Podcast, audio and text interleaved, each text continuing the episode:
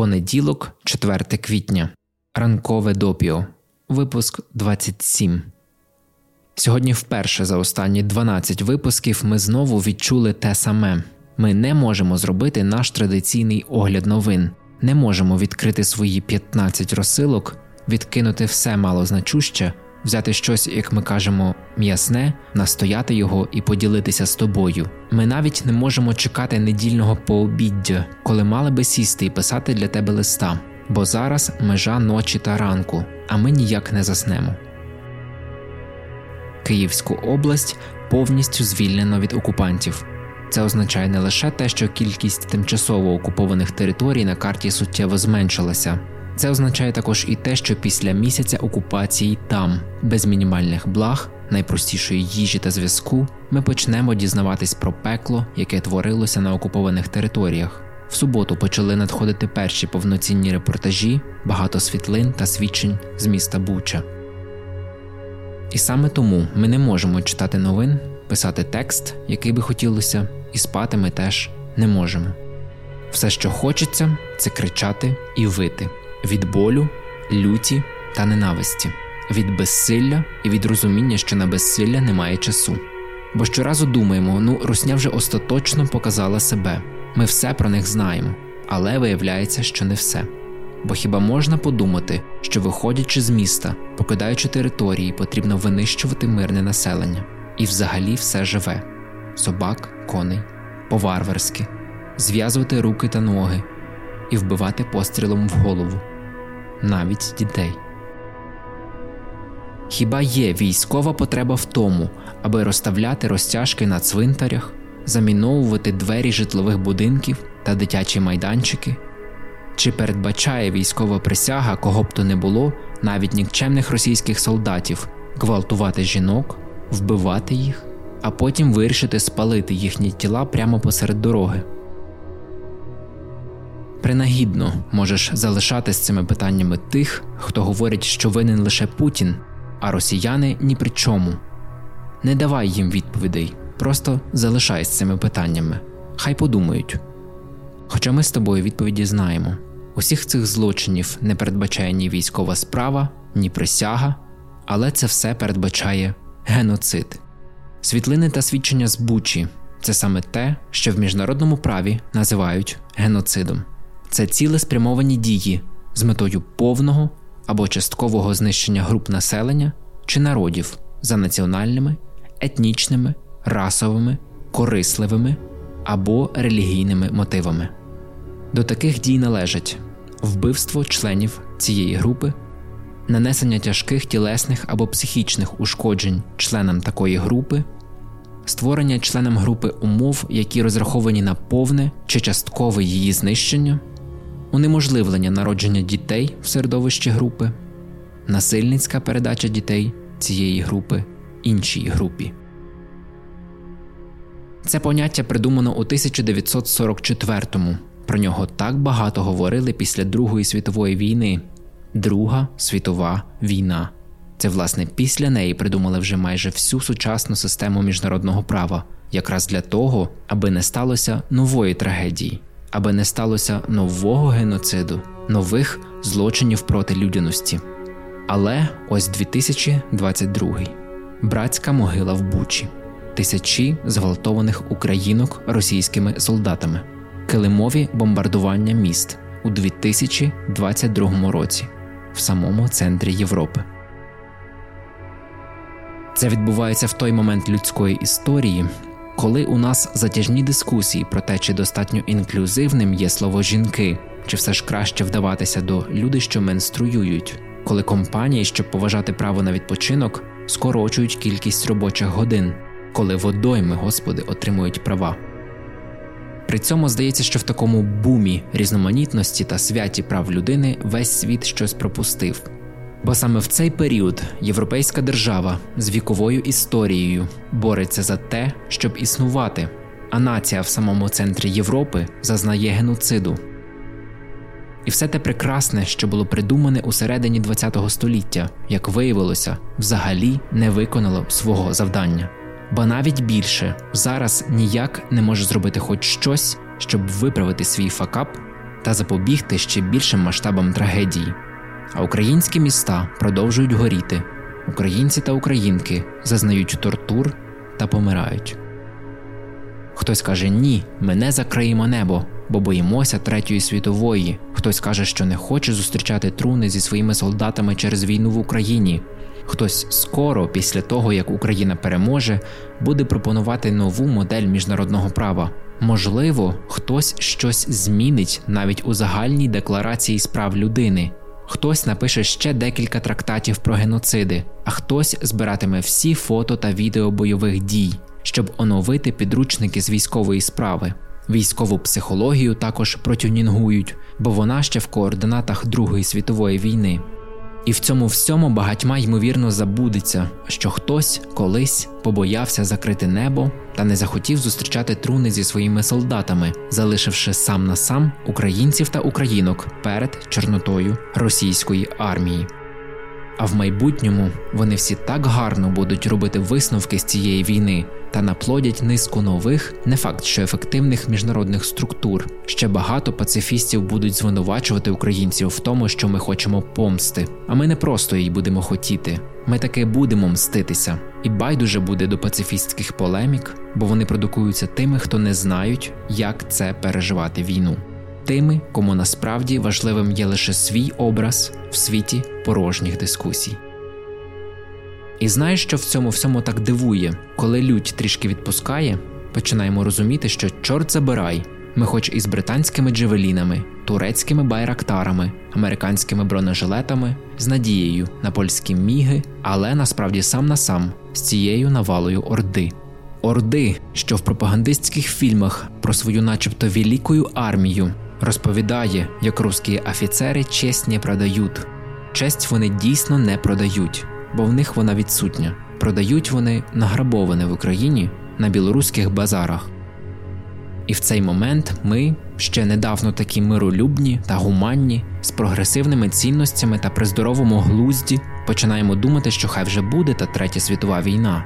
Бо коли твоя країна у вогні, то якось взагалі стає не страшно і байдуже, і думається, що хай вже запалає в Тихоокеанському регіоні, Нехай США та Китай завдають одне одному ще більше головного болю. Хай мешканці та мешканки європейських столиць одного ранку прокинуться від звуку сирени, яка потім ще довго житиме в голові фантомом, а Росія нехай просто горить. Хай весь світ відчує хоч крапельку того, що відчуваємо зараз ми, бо не сила самим купатися у цьому безкінечному болю, відчаю та люті. Не сила комусь доводити, що Україна зараз мало того, що за себе, вона ще й за цінності ні, навіть не європейські, просто загальні людські цінності. Ми зараз протистоїмо абсолютно негідному державному утворенню та його нелюдам, які поколіннями зростали в розумінні себе як месій великоімперськості, і ось нарешті показали себе вбогими злодіями та катами. В інформаційному просторі росіян називають орками, ще придумують якісь слова, аби показати все зло, яке вони несуть. Але знаєш, не потрібно шукати якихось нових слів, не потрібно називати їх орками. Росіян потрібно називати росіянами, і цим показувати, що сьогодні росіяни це втілення абсолютного зла, злочинності та поки що безкарності. Здається, світу достатньо лише подивитися на фотографії з Бучі, щоб зрозуміти, що немає часу боятися. Треба швидко брати себе в руки і завдавати об'єднаного удару по цьому непорозумінню, що зветься Російською Федерацією. Чому світ не хоче цього бачити?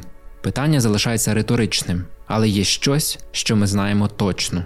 Ми вже проходили подібні стани люті, ми вже не могли писати для тебе звичні листи, а потім мозок дає з усім цим раду, і ми всі беремо себе в руки, і наші захисники та захисниці невтомно луплять русню і цифра втрат окупанта щодня збільшується, ми всі знову зможемо робити те, що кожному і кожній вдається найкраще.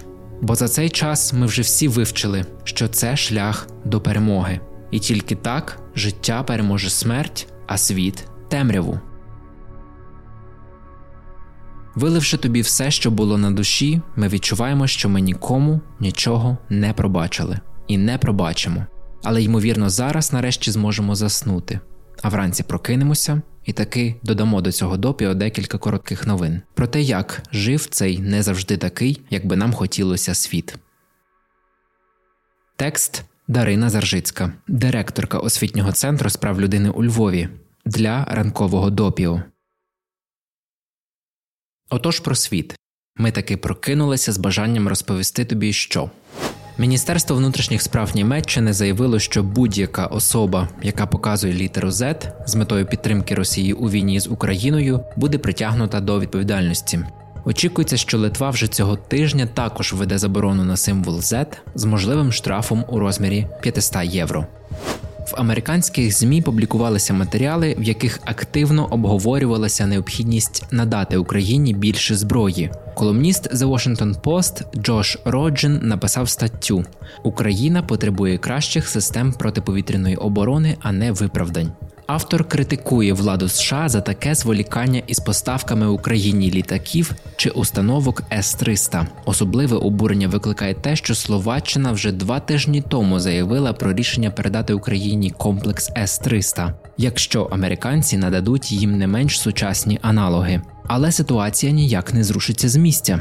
Подібне було з польськими літаками. США блокували їх поставку в Україну. На NBC вийшов матеріал, який розбирає причини, чому такі складнощі з поставкою зброї. Йдеться зокрема про те, що обсяги, які потрібні, дуже масштабні. Наводиться приклад Джавелін. Штати передали Києву 4600 установок. Це майже половина від кількості, яку Америка сама придбала за 10 років. Хоча в статті звертають увагу на різні аспекти проблеми постачання зброї Україні, але фінальний меседж у них тотожний. Єдиний спосіб, що дозволить запобігти масштабнішій війні, зробити так, щоб Україна перемогла. Не час зволікати, адже кожен день затримки це надто багато смертей. NBC цитують американського генерала Бена Ходжеса: ми даємо українцям достатньо, щоб вони не програли війну, але недостатньо, щоб вони в ній перемогли. Ми дуже сподіваємося, що тиск медіа та суспільства, останні факти про воєнні злочини росіян змусять тих, хто приймають рішення про постачання зброї, роздуплитися швидше і, нарешті, проявити лідерство. Вчора в Угорщині відбулися парламентські вибори. Хочеться вірити в чудо, що таки Орбан, відомий також як путінська підстилка, сам Зеленський сказав у своєму зверненні майже такими словами. Так от хочеться вірити, що угорці позбудуться Орбана. Наш оптимізм вже не надто сильний у цьому питанні, але в будь-якому разі, коли ми створюємо це допіо, ще немає інформації про результати виборів. А от у середу вже зможемо з тобою поговорити, потішитися або позлитися. Наразі ж скажемо, що The Guardian зробили великий матеріал, у якому дослідили, як війна в Україні впливає на вибори в Угорщині. Нагадаємо, що Орбану та його партії Фідес протистоїть єдиний опозиційний блок з шести партій. Всіх їх Орбан називає розпалювачами війни, які виступають за відправку угорських військ воювати в Україні. Це тому, що вони просто не проти, щоб зброя доставлялася в Україну територією Угорщини, підтримують закриття неба та вступ України до НАТО. Ну так, розпалювачі війни, не Путін, не Російська Федерація, а угорська опозиція. 30-40% виборців Фідес мають проросійські погляди. Це наслідки багаторічної риторики Орбана, що інституції ЄС та Джордж Сорос є ворогами Угорщини. А хто друг? Ну та Путін, звісно. Також у статті звертають увагу на машину пропаганди Орбана. Вона ще не така безпощадна, як російська, але теж вправно робить своє діло, викривлює історію та поширює міфи про якихось українських нацистів. Останні опитування показують, що Фідес випереджає опозицію на 3-7 пунктів. Точно сказати неможливо. Наразі чекаємо середи, тоді поговоримо. The Associated Press пишуть, що 1 квітня у Росії почалась чергова хвиля призову, яка має залучити 134 тисячі 500 новобранців. І ось молоді росіяни, як ніколи раніше, бояться отримати повістку. Чого б це? Мабуть, тому що серед 18 тисяч росіян, яких вже ліквідували Збройні Сили України, немало строковиків. Ну але ж Шойгу каже, що строковиків на війну не беруть. Так чого ж боятися? Литва, першою з країн Євросоюзу, повністю відмовилася від імпорту російського газу з початку квітня. Від початку цього місяця газотранспортна система Литви працює без імпорту російського газу. На сьогодні все. До зустрічі у середу. Це буде випуск з великою кількістю новин. Наразі давай триматися і лютувати. Бо наша лють сьогодні гарантія того, що ми не забудемо і не пробачимо завтра, а післязавтра почнемо мститися.